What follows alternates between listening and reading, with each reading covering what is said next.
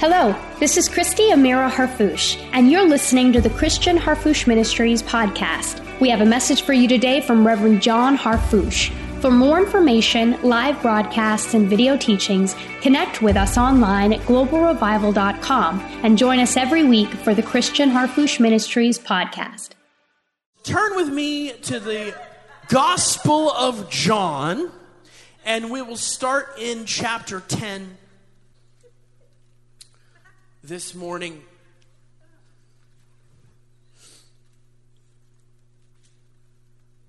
And in verse 31, then the Jews took up stones again to stone him. Jesus answered them, Many good works have I showed you from my Father. For which of these works do you stone me?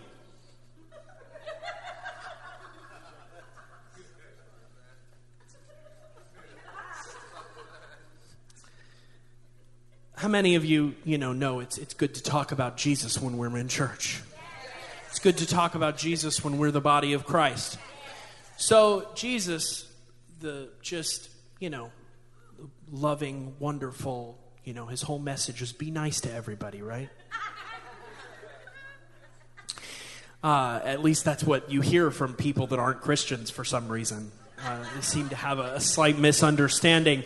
Um, Jesus said some things that were so offensive to the people that he was speaking to that they have decided to execute him. They have decided to kill him for the capital for a capital offense. They've picked up stones and they're going to kill him and his response is, "I have showed you many good works from my Father. For which of these good works are you going to kill me?" Tough crowd. Man, rather not preach to those people if I can avoid it. I'd rather preach to people that don't want to stone me. And if they wanted to stone Jesus, good luck. You know, if they wanted to stone Jesus, I don't know if there's anything you could do that will not draw the ire of people that do not love God. Right? Jesus answered, The many good works have I showed you from my Father. For which of those works do you stone me? The Jews answered him, saying, For a good work we stone thee not, but for blasphemy, and because that thou, being a man, make thyself God. Poor, poor, poor guys. They really missed it on this one. It's Jesus. How many of you are Christians? How many of you know that Jesus is the Son of God and that He is God? The Word was in the beginning with God, and the Word was God. He is a He is one of the three members of the Godhead. He became incarnate in flesh and walked among us and upset a whole lot of people with the things that he said. Thou, being a man, makest thyself God. Jesus answered them, Is it not written in your law, in the Old Testament? I said, Ye are gods. If he called them gods unto whom the word of God came, and the scripture cannot be broken, say ye of him whom the Father hath sanctified and sent into the world, thou blasphemest? Because I said, I am the Son of God? If I do not the works of my Father, believe me not. But if I do, though ye believe not me, believe the works, that ye may know and believe that the Father is in me and that I am in him. Hallelujah. Now, uh, quick aside, I don't know how you how Christians today believe that they can defend the assertion that the Father is in them and they are in the Father, that the Son is in them and that they are in the, in the Son, that the Holy Ghost is in them and that they are in the Holy Ghost without the power to do the works that Jesus did. Because Jesus came up against persecution against his words. And he said, If you don't believe my words, believe the miracles. Because you know that no man can do these works unless God sent him. We know that they know th- they knew that because it is recorded multiple times in the scripture that they said amongst themselves that same thing. We know that someone with demons can't do these miracles, can't open the blind eyes, can't do the things that he did. And so they were between a rock and a hard place because they didn't like what Jesus was saying. But he was backed up by power. Now, how many of you would like to be able to say to the mob of people that are going to stone you that they should believe the works? How many of you would prefer to have some power to back up what you say if someone tries to put you in front of the firing squad? How many of you would like some backup? How many of you would like the gun to go with that badge that you have? Right? Well, that's what Jesus walked in. And we know that Jesus walked and lived as a man anointed by God. Jesus was the incarnate Word of God, but he walked as a man anointed by God so that we can walk as men and women anointed by God. Because if he did what he did by his divine power only, if he did what he did as God in the earth only, we would never be able to do it. He lived and walked as a man anointed by God, and then he commanded us to preach the gospel to all nations, to do the same works that he did, and greater works. How many of you know that it would be a blasphemy if the works that he did, he did by his divinity as not as a man anointed by God, but as God. And then he told us to somehow do greater works than God did. No person could do greater works than God did. In fact, no person can do the works that Jesus did unless God is with them. But if we can do the works that he did, God with him then God is with us in the same capacity and in the same way, in the way that he's talking about here. Jesus is the example, he is the formula. He is the image of what being Christian is, because Christian is a term that means Christ like, the followers of Christ. We emulate him right? And he lives in us. So we're talking about transformation. That's Jesus. That's Jesus. So think about this exchange that is happening. Jesus is saying to these people who want to stone him for blasphemy because he makes himself God. Now, we know who Jesus is.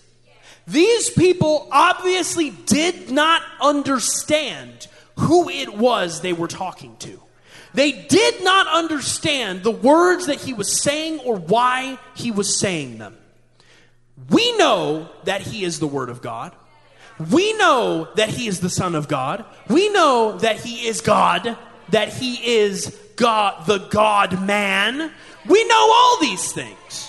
But we know these things because we were taught these things by the apostles. We were taught these things by the people of God that He moved into and empowered to walk like Him.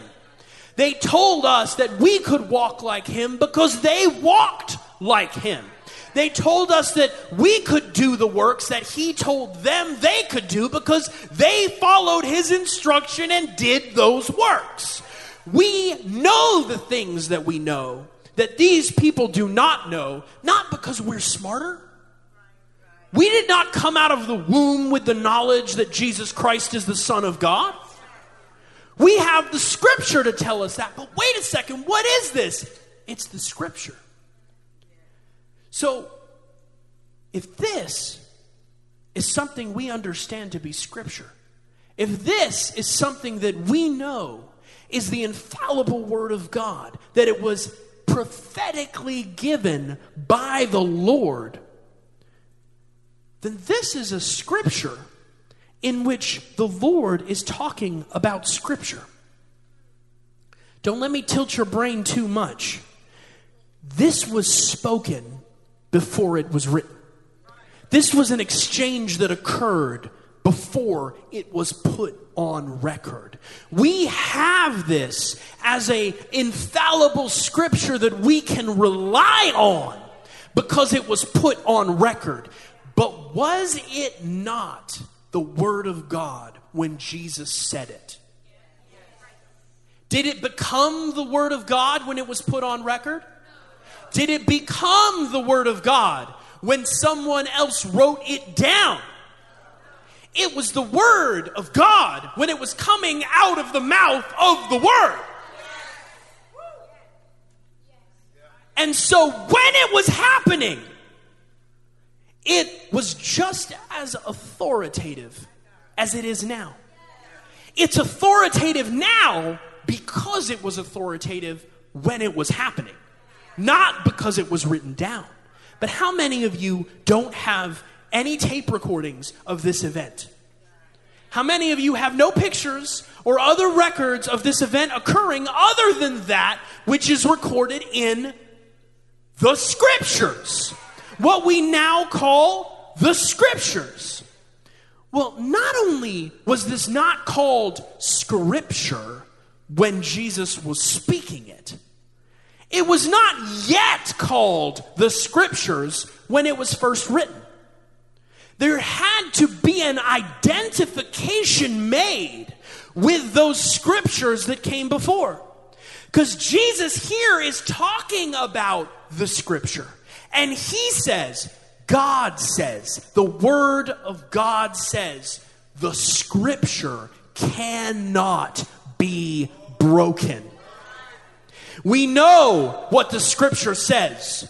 We know that the word of God called those the sons of God to whom the word of God came, and scripture cannot be broken, says Jesus.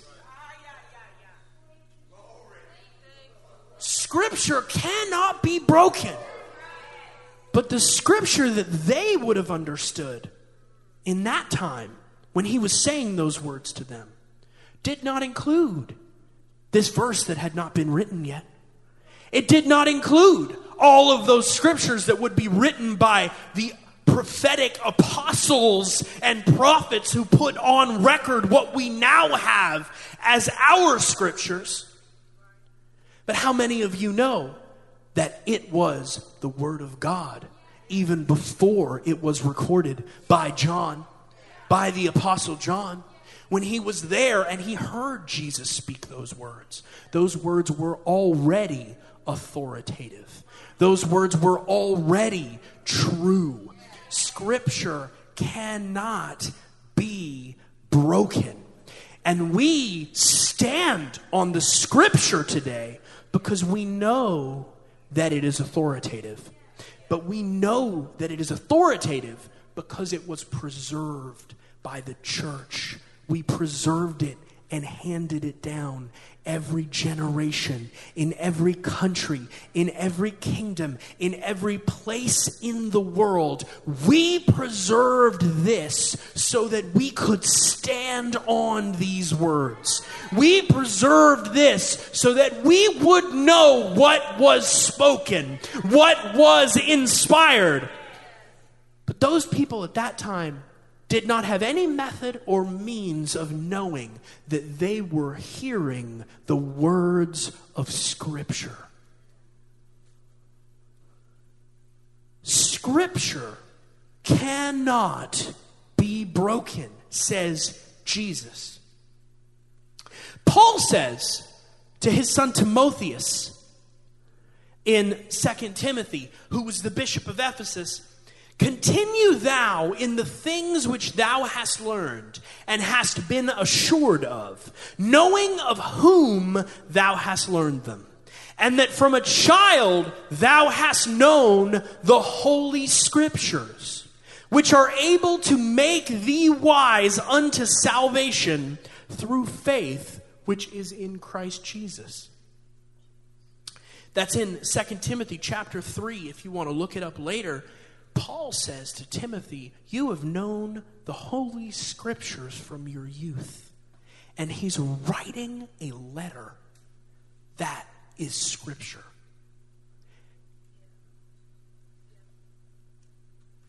Now, when that letter was written and that when that letter was sent, it was not appended into a Bible immediately.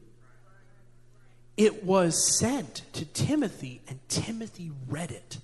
And it was the words of an apostle, it was the words of a prophet put on record. And it said, Timothy, you know who you've been taught by. You know who you received this word from. Talks about how we haven't followed cunningly devised fables. Timothy, you know what I've taught you. And you've and you have known the holy scriptures from your youth. And so he talks about what the apostles are teaching orally at that time. And then he talks about what was already written. But as he's writing these words, these inspired words would be preserved and passed down by us as scripture. And he says, all scripture is given by inspiration of God and is profitable for doctrine for reproof, for correction, for instruction in righteousness, that the man of God may be perfect, thoroughly furnished unto all good things. Was this written by the inspiration of God? Was this written by the inspiration of God?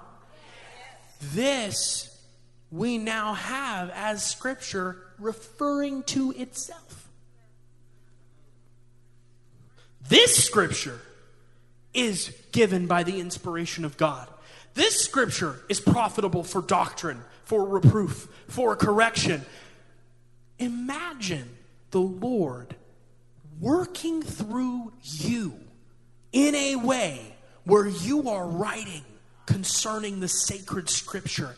And those words that you are writing are inspired sacred scripture. Now, listen, I don't want you to misunderstand me. I don't want you to get uncomfortable. I'm not saying that you're going to write new scriptures today. But I am saying that you can be inspired to write prophetically by God that you can write and speak and say and do things that did not come by the will of man, but came by the inspiration of God.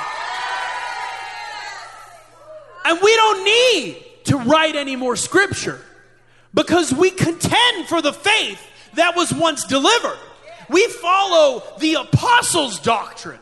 We have a foundation of which no other foundation can be laid, no other gospel can be preached. We've received what we've received. But when that reception happened, the power to work in that way did not end. The power to work in the way they worked did not end when that was given. But listen, we would not even have this as scripture if it wasn't for the children of God that preserved it, that copied it, and sent it to all the churches, and translated it into all the languages of the world, and passed it down to us today. We read the words written by the Apostle Paul, and the power of God is in them. They bear witness with your spirit, and you know that what you're reading is Holy Scripture. But we wouldn't even have these scriptures if they didn't preserve them.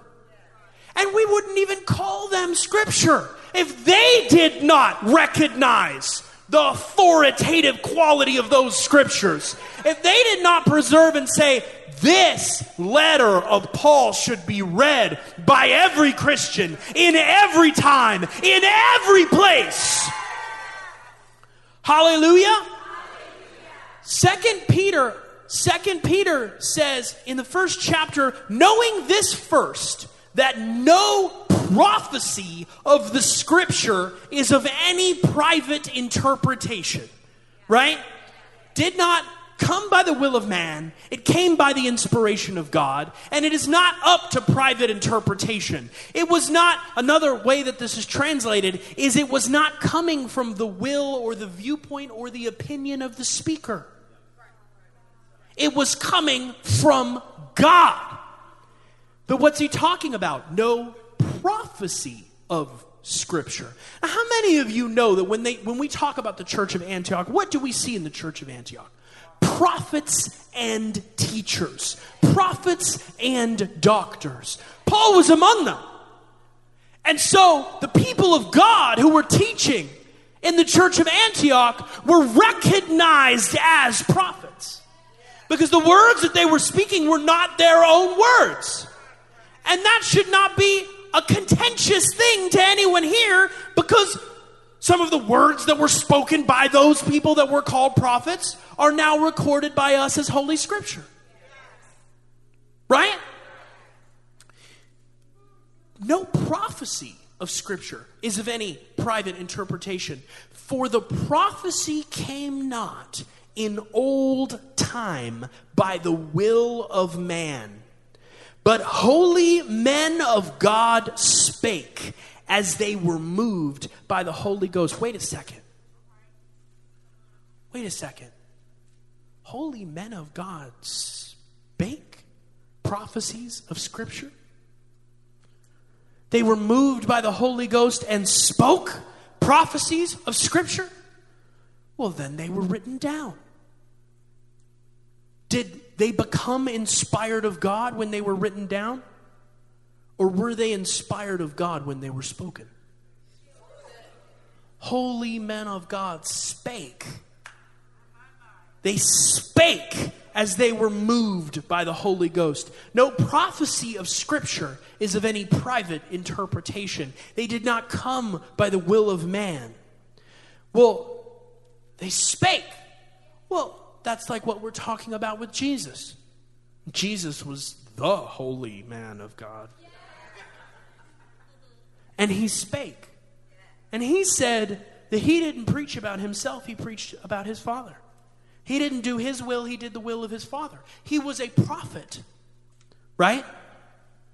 He walked as a man anointed by God. And so, in the same way that he spoke to those people who were holding stones, getting ready to kill him, the holy men of God in times of old spoke. Those prophecies were recorded in scripture, in written form. Hallelujah. And, and, and this, this this is inescapable when you're reading the Bible. It's all over the place. Paul says in Galatians, I just have too many scriptures to go to, so just try to follow along with me. Paul says in Galatians chapter 3, and the scripture, prepare yourself for this one.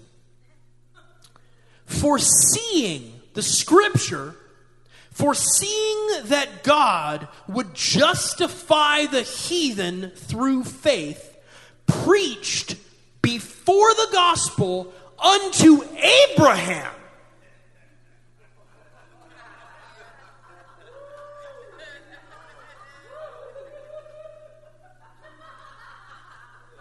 Saying, In thee shall all nations be blessed.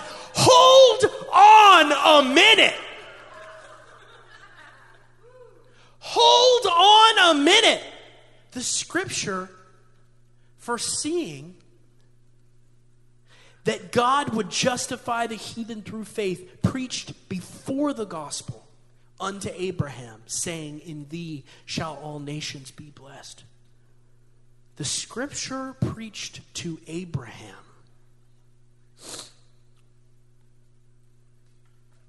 Who wrote Genesis? Moses. How many hundreds of years after Abraham? It's more than that. It's a long, long time. Centuries passed after Abraham went home to be with the Lord. After Abraham went to the place of comfort to Abraham's bosom. Centuries passed before Moses recorded the scriptures. So, what was the scripture that preached to Abraham? It was spoken to him by God. We have the record of it because Moses put it on record. But it, the word of God came to Abraham saying, In thee will all nations be blessed. And that word was the scripture. Was the scripture that preached to Abraham. The scripture that foresaw what the destiny of the promise was. The day that the promise was first given to man, was first given to our father in the faith, Abraham. Of course, after the first presence of the promise that we see in Adam and Eve. But the day that the promise was given to Abraham, it was scripture foreseeing what the fulfillment of that promise was. The scripture foreseeing that God would save the heathen as well, preached to Abraham, By your seed will all the nations of the earth be blessed. And we now know that that seed, singular, by which the nations of the world would be blessed was Jesus. That he said not to Abraham seeds as of many, but seed as of one. And so the scripture foresaw it. But listen, that scripture was not written at that time. That scripture was orally passed down generation to generation, the Word of God, the promise of God to His people. Listen, how many of you know that no Word of God is in vain? That every word of God accomplishes what it is set out to do. That everything God said is put on record. Everything God said, it does not pass away. When God says, let there be light, there is still light. How many, how many, how many ages ago did God speak creation into being? Did God bring humanity about? And you're still here. You are here, and all of creation is here by the Word of God.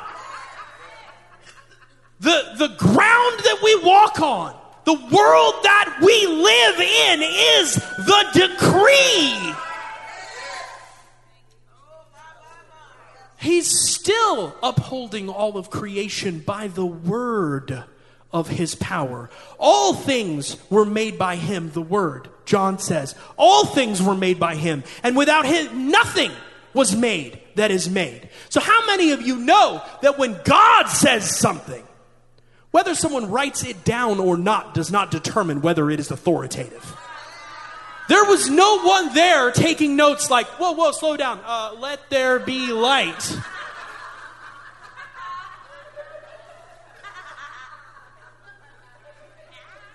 There was no tablets. There was no book upon which that had to be recorded. It is recorded on the fabric of reality itself. We are living in a world that was decreed by the Word of God. And so, from the moment that that word, that that promise was given to Abraham, it was on record. It could not be broken, it could not be taken away. It did not need someone to write it down until such time as God decreed because it was just as much scripture as it would become when it was written on tables and handed down. It was just as much scripture.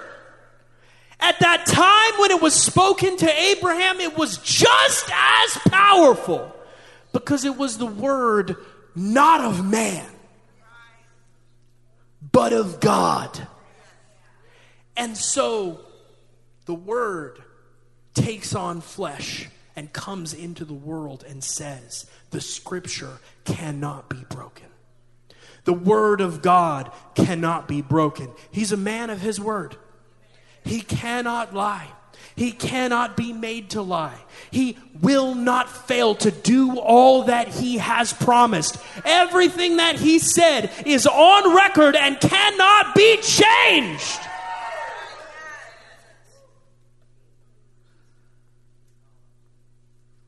And when Jesus said those words, we know this because he told us this.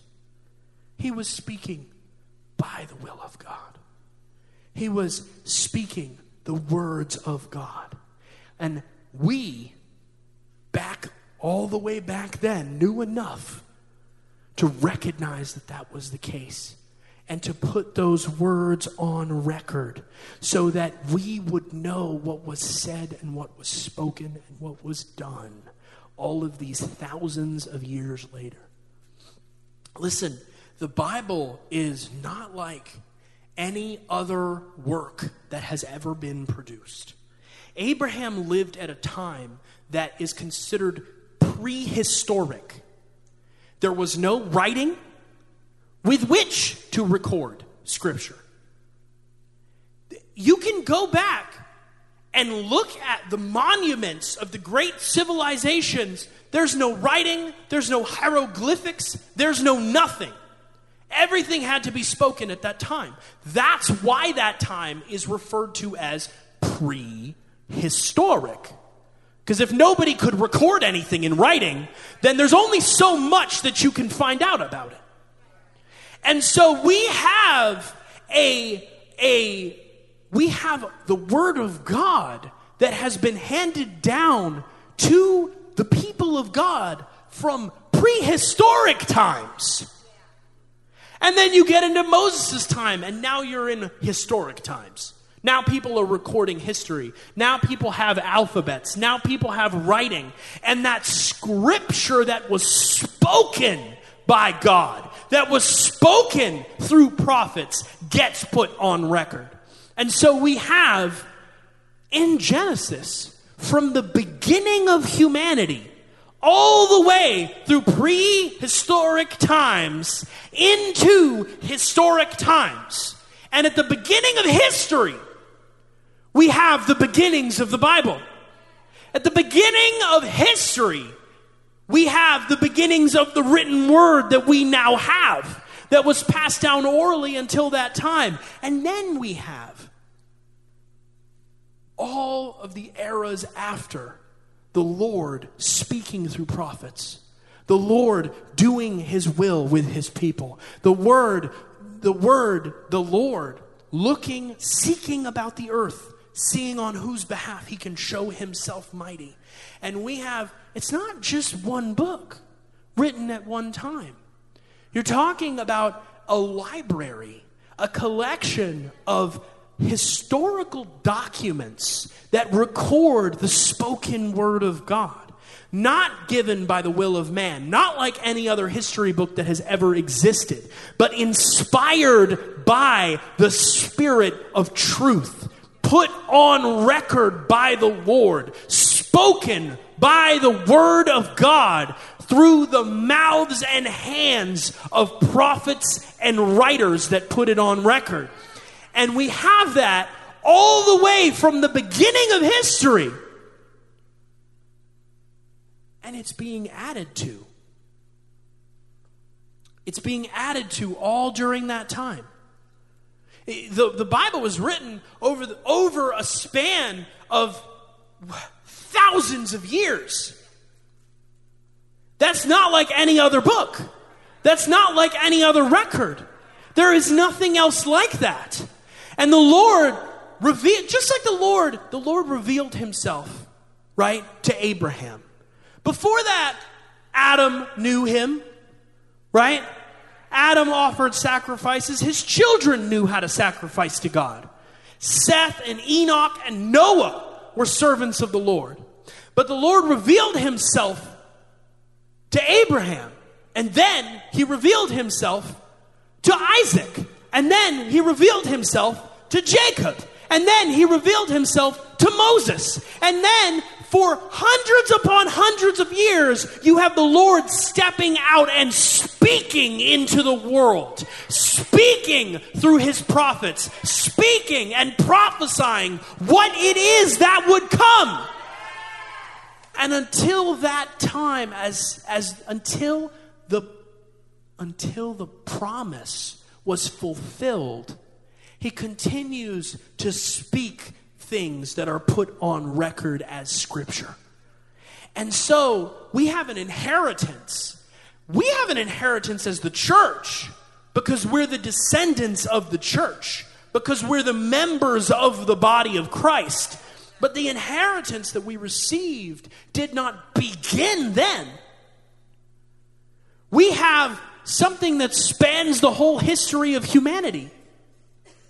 We have in our hands the collected speech of God to humanity for the last 7,000 years. From prehistoric times, for, you got Paleolithic, you got Bronze Age, you got Iron Age, you got it all. Right? Until such time as the church came on the scene until such time as the people of God who were born again, who were transformed by Him, came on the scene. Hebrews said, speaking of the covenant, for if that first covenant had been faultless, then should no place have been sought for the second. For finding fault with them, he saith, Behold, the days come, saith the Lord, when I will make a new covenant with the house of Israel and with the house of Judah. Right? Listen, turn with me in your Bibles to who he's quoting the prophet Jeremiah.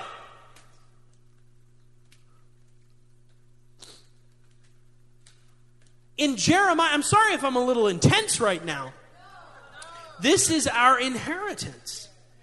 Jeremiah, Jeremiah lived a long time after Moses. He lived a long time after Abraham. But Jeremiah was a prophet. And the people of God recorded what Jeremiah said and what Jeremiah wrote and passed that down. So we have that too. Jeremiah was in the scripture already, in the record of scripture already, when Jesus said the scripture cannot be broken. Jeremiah was on record to be read to the people by the writer to the Hebrews. By Paul, when he was writing to the Hebrews, he could say, Look at what the prophet said.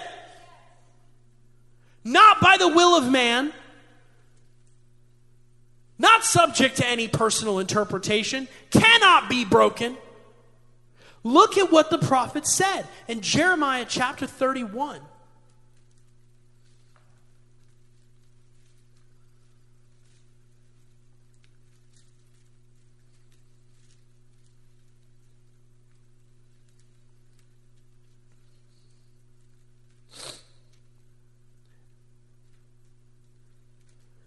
And we'll start reading in verse 31. The behold, this is Jeremiah speaking. So listen, this, this man of God is speaking, and he is speaking scripture. He is speaking prophecy. He is speaking from God. And he was a righteous prophet. And so what he was saying was put on record because it wasn't from him. There's no way he could know what the Lord was going to do. There's no way that he could know. But the Lord was revealing through prophet after prophet after prophet from era to era what it was that he had planned. Not because he was coming up with it at the time, no. Because the scripture foresaw that the heathen would be saved. It preached that the heathen would be saved to Abraham. And so this inheritor is living in a time after, and he is speaking by the will of God. And he said, Behold, the days come, saith the Lord, that I will make a new covenant with the house of Israel and with the house of Judah. Centuries, centuries before we came on the scene as the church. Centuries before Jesus came into the earth to establish that new covenant, to fulfill the law, to fulfill the promise, to finish what he started when he said in the garden that the seed of the woman would crush the head of the serpent. To finish what he was talking about when he said to Abraham, By your seed will all the nations of the earth be blessed. But before he could do that, it had to be spoken and it had to be put on record by the Lord. Surely the Lord will do nothing unless he reveals it to his servants, the prophets. Hallelujah. Behold, look. That's all that means, by the way. The days come, saith the Lord, that I will make a new covenant with the house of Israel and with the house of Judah, not according to the covenant that I made with their fathers, in the day that I took them by the hand to bring them out of the land of Egypt. So he'll make a new covenant, not according to the law of Moses, but how many of you know it's the one that was forespoken to Abraham from the beginning? The fulfillment of the promise, right? Which covenant they break, although I was an husband unto them, saith the Lord. But this shall be the covenant that I will make with the house of Israel. After those days, saith the Lord, I will put my law in their inward parts and write it in their hearts, and will be their God, and they shall be my people. Hallelujah. If you go back to Hebrews chapter 8, I can read it to you. He says, Behold, the days come, saith the Lord, when I will make a new covenant with the house of Israel and the house of Judah, not according to the covenant that I made with their fathers in the day when I took them by the hand to lead them out of the land of Egypt, because they continued not in my covenant, and I regarded them not, saith the Lord. For this is the covenant that I will make with the house of Israel after those days. I will put my laws into their mind and write them in their hearts. And I will be to them a God, and they shall be to me a people or a nation, right? And they shall not teach every man his neighbor and every man his brother, saying, Know the Lord. For all shall know me, from the least to the greatest. For I will be merciful to their unrighteousness, and their sins and their iniquities will I remember no more. In that he saith, A new covenant he hath made the first old. Now that which decayeth and waxeth old is ready to vanish away. And so in this scripture, in this book of Hebrews, that is recorded and put on record for us so that we can have it as scripture today. So that we can read it as scripture today. We have the Lord speaking through a prophet to explain the words of a prophet about the words of a prophet about the words of a prophet.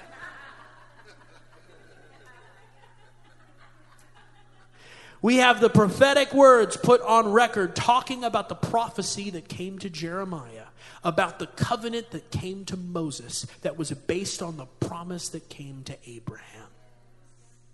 And every step of the way through that endless span of history, the Lord is speaking and putting on record what He is going to do. And what He is going to do, what is so important that he spent all this time laying the foundation to make it happen is you. What is so important is us. What is so important is a time when the Lord will forgive all of our sins and write his laws upon our hearts, and everyone will know God from the least to the greatest. It's this time that we're now walking in. But listen, why am I talking about this? Why are we going over this? There's a lot of reasons. But one of them is this the promise that was given, the thing that was delivered to the apostles, was not just more books. Hebrews says that if that old covenant had been sufficient, then we wouldn't need the new one. Paul talks about how the law saved no one. The law saved no one. You can't be saved because all have sinned and fallen short of the glory of God. You need the new birth, you need the redemption. And so that was the fulfillment of promise. Promise. The fulfillment of promise was not we messed up the first time we delivered the law, so we decided to provide another one. No, because the scripture cannot be broken. Jesus said he came to fulfill the law. He came to bring the fulfillment of every promise, of every prophecy, of everything that God had spoken into the world that he would do. And he said, It is finished. He didn't say it is finished when, when John wrote that he said that. When the gospel writers wrote that he said that. It was not finished at the moment that Mark's pen left the paper and Matthew's pen left the paper. It was not finished the moment that it was put into the written record. It was finished the moment that God said, It is finished.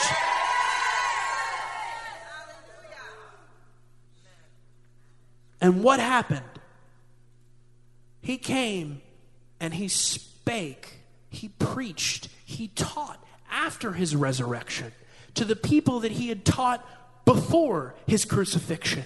And he taught them out of all the scriptures concerning himself. He showed them how every scripture had been fulfilled, how every promise had been delivered. It had already happened, it had already been done, it was already on record, it was already available. And then he spoke to them and he said, Go and tarry, so that that promise that I promised, that the Spirit would come down on my servants and my handmaids in those last days will be fulfilled. And it was fulfilled. And then they went. They went to do what he commanded them to do. They went to do what he commissioned them to do. And all that time, Every word that he had spoken was just as authoritative as it is today. All that time, before they had any written record, but had heard the word of God, they were able to step out and do the things that God told them to do. Just like when he sent the 70 before his crucifixion and he told them to go out and cast out devils and heal the sick. And they said, even just as you said, according to your word, we did all of it. Because that word was authoritative from the moment that it was spoken. It was not it was not something that came by the will of man and was written down and someone thought it was a good idea so they recorded it. It was something that was spoken by God with power to do what was spoken. And it was put on record by those people to whom it was spoken so that they could pass those words down to us. So, when was the church born? Was the church born when the Bible was written? No, the church was born when the Holy Ghost came and fulfilled that promise that they were waiting for. And here's the thing if it was not for those people to whom the Word of God came, hearing and receiving and recognizing those words, Jesus says to the people, Jesus says to the people, You didn't recognize my words because you're not my sheep. My sheep hear my words, and a stranger they won't follow. So if it wasn't for those people in that time, if it wasn't for us, the church, hearing those words and having those words spoken into our hearts, his laws, that covenant is not, I will send a new covenant in that time with some more tablets of stone. That covenant was, I will send a new covenant in my in that time when I will put my law on their hearts.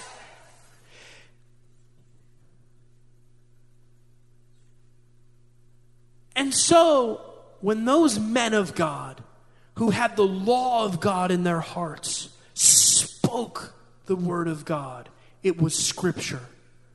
Just like when the word of God spoke the words of God, it was scripture.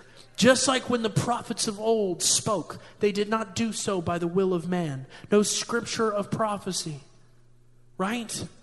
It was spoken by the Lord. And so we have on record the Word of God. But we did not lose access to the Word of God because we have the written Word of God. No, the, the written word of God itself tells us that if any man speak, let him do so as the oracle of God. In other words, if any man speak, he doesn't need to speak just as someone reading some words. He needs to have the Holy Ghost. He needs to have the Lord speaking through him. He we don't preach about Christ like we always say. We preach Christ. We don't preach and just learn something. We preach and are changed by something. Like beholding in a mirror, we are changed into the image of the Son of God. We learn who He is so that we will learn who we are. And we're changed as a result of that. And, and, I don't, how many of you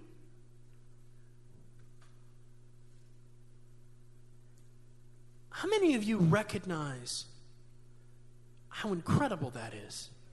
How the Lord was speaking and the people of God were speaking that the church in those fir- in that first century time when they were reaching all the nations which we've talked about for the last few months, all the places where we've talked about, all the foundational times. You know, it, we you know, it was it was John's disciple, Polycarp, and his disciple Ignatius that first referred to the words of the apostles as scripture. They quoted the words of the apostles about the authority of scripture in reference to the words of the apostles. It was them the Christians, it was us in that time that recorded those words and recognized them to be the words of the Lord, not the words of men. Paul talks about it, right? He says, you know, you're. I, I, talked about this situation with me and Apollo because I want you to understand that what you've received, you've received from God.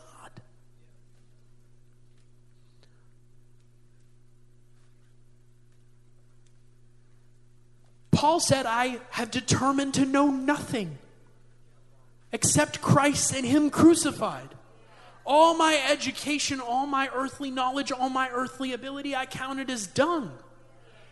I speak to you by the inspiration of God. He was not here to be a scholar, he was here to be a prophet.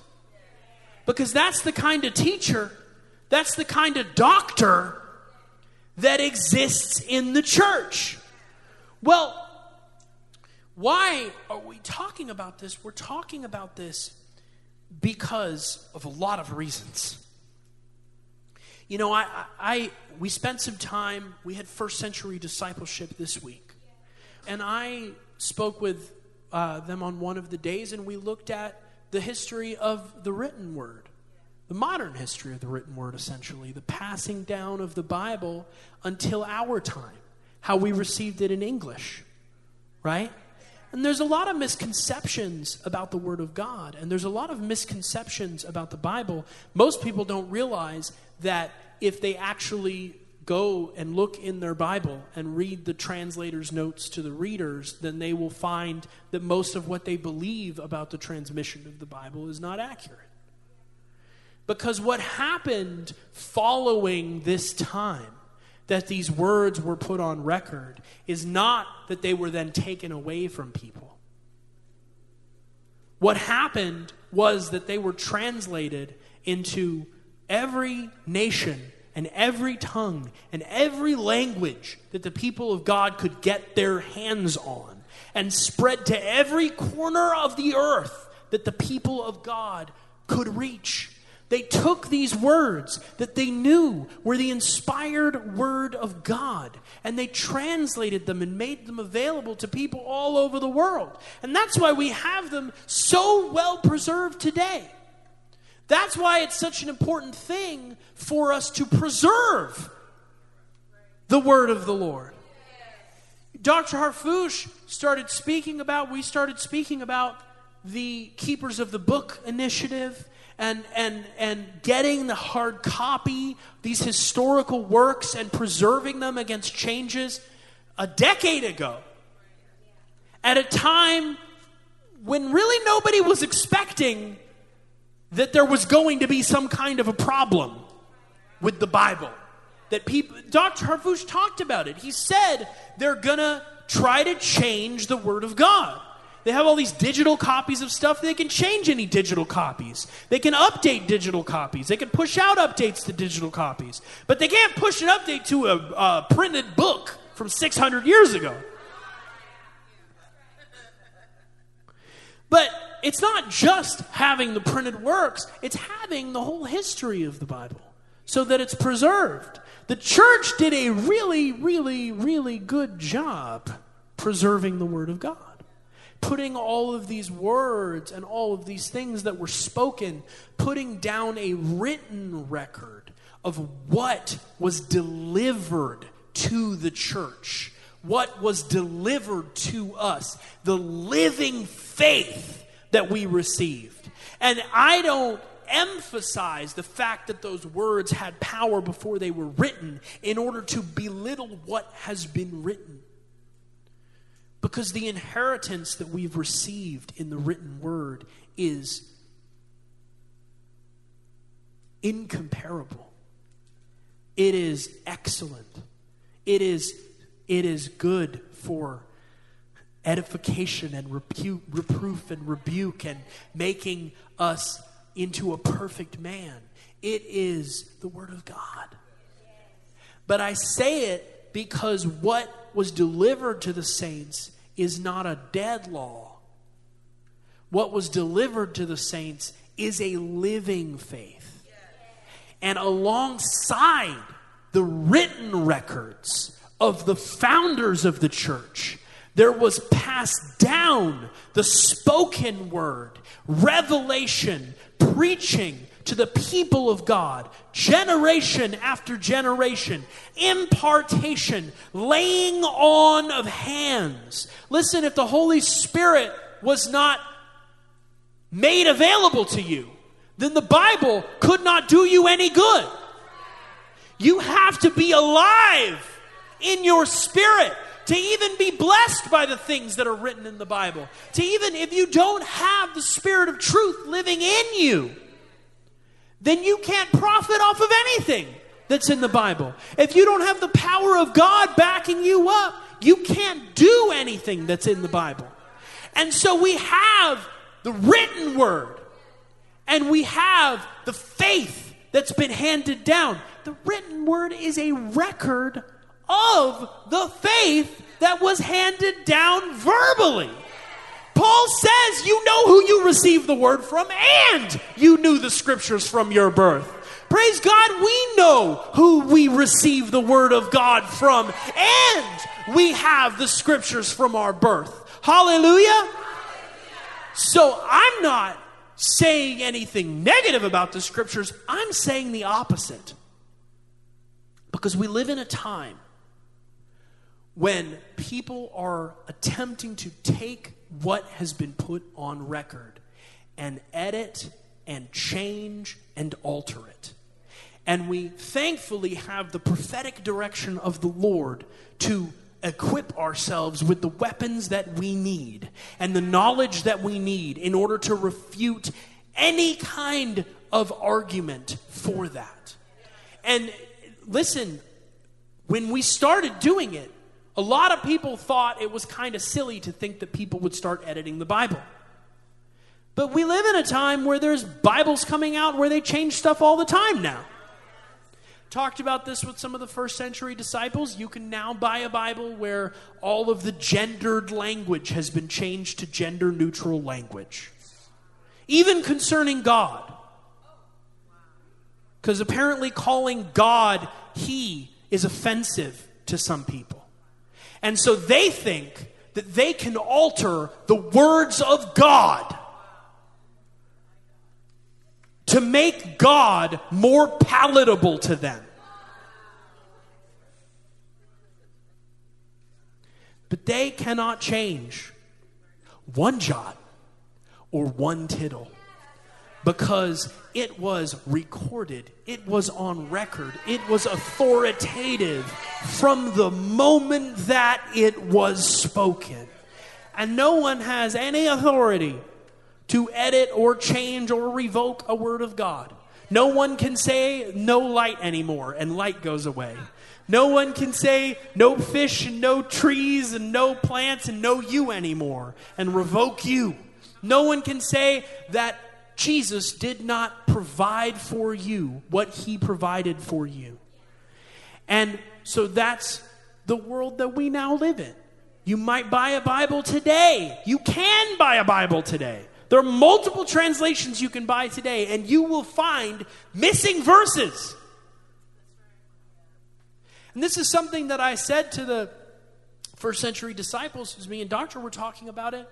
If you know, there's a lot of people who, because of the strength of the Word of God, because of the sufficiency of the Word of God, because of the fact that they have the Word on record, they don't believe that they need the church. Now, that is a self defeating argument. The whole, the whole argument is a red herring. Because if your argument is that only the Bible is authoritative, then you have to accept the church. Because the Bible describes the church. The Bible tells you what the church is. The Bible says that Jesus gave himself for the church. The Bible says that Jesus founded the church. The Bible tells us all about the church. We only we have on record what God said about the church, and it's in the Bible. So the author- the argument that the Bible is authoritative is not an argument against the living body of Christ that's in the earth today. The argument that the Bible is authoritative is an argument for the church.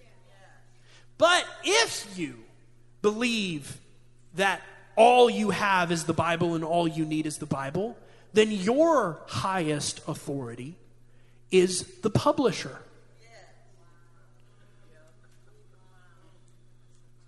Your king, your ruler, your God is the one who gets to decide which scriptures and which verses they will alter for their own ends. And so you've put yourself in a place and in a time where you don't want to be subject to the authority of the church. And so you're now subject to a publisher. The church preserved the Word of God through all these ages. The church preserved what was spoken and put on record through all this time. And listen, there's a great many people who think that that's not true. But if you actually study the history, you know that that's true. Listen, we know who wrote the Gospels. We know who wrote the epistles. We know who wrote Revelation. We know who wrote the whole New Testament. We have historical proof of the existence of not just Jesus and the apostles, but the first century church and how they functioned. And we have all of the writings of Christians from the beginning whose words are not scripture but whose words are about the church and they describe the church and talk about the church everything from histories to to preaching tapes essentially homilies written sermons. So we have the whole history of the church. We have the whole record of when the bible was written. And not only that we have because the bible was translated into so many different languages and taken to so many different nations. A cloud of witnesses, let's say, a great cloud of witnesses of the preservation of Scripture. Because you can go and get the Ethiopian translation of the Bible that was translated in 200, and you can get the Syriac translations of the Bible that were from the first century, and you can get the Greek original text of the Bible that is obviously from the first century, right? And you can look at the Armenian, you can look at the Indian, you can look at the Latin, you can look at all of these different records held by different churches in different parts of the world that spoke different languages and for the majority of history lived under different governments and had very little communication with each other. They knew each other, they wrote to each other, but nobody had Facebook. You want to talk about snail mail? You're writing a letter and it's getting there in a couple months. Right? They knew each other because they understood that the body of Christ was one body. Right? That's what we read. We read where some of the fathers said, that in all of these different countries, speaking all of these different languages, with all of these different cultures, separated by great distance, nonetheless, the church speaks as if they have one mind and one heart. They have one word and they have one message. And thousands of years later, we could take all of their Bibles and compare them and see that they are all exactly the same. So, no one person no one empire, no one power had the ability to come in and mess with the Word of God. No one had the ability to take the Word of God out of the hands of the people of God. We have preserved the faith that was handed to us from the beginning. We have preserved it and we have passed it down and we have it today. And now it's important for us to know our history. It's important for us to have our records so that when people from outside of us, when people from outside of the church come back and try to attack and try to poke holes and try to aggress against different parts of the Bible, we can say, hands off. This is the word that God spoke to us. This is the word that God delivered to us, that we have preserved, that we have held from ancient times all the way down to today. And those words are powerful. And not only that, just like Jesus said, if you don't believe my words, believe the works. If you want to know whether the Bible is the Word of God. Go find someone who's doing miracles. Go find someone who's healing the sick by those words. Go find someone who's delivering the captives by those words. Go find someone who has supernatural power backing up those words.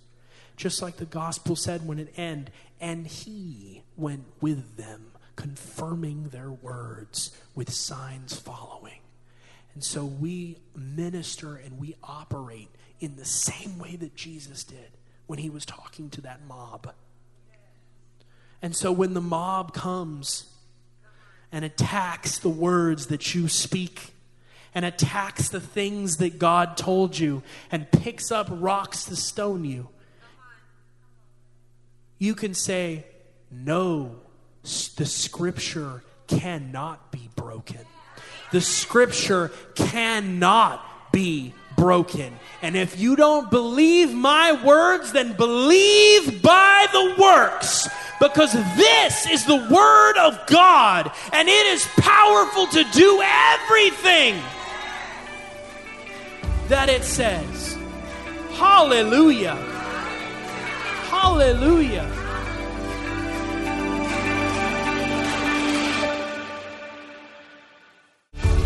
Thanks for joining us on the Christian Harfouche Ministries podcast. Join us on our other podcast, Miracles Today. Connect with us at globalrevival.com, and we'll see you next week.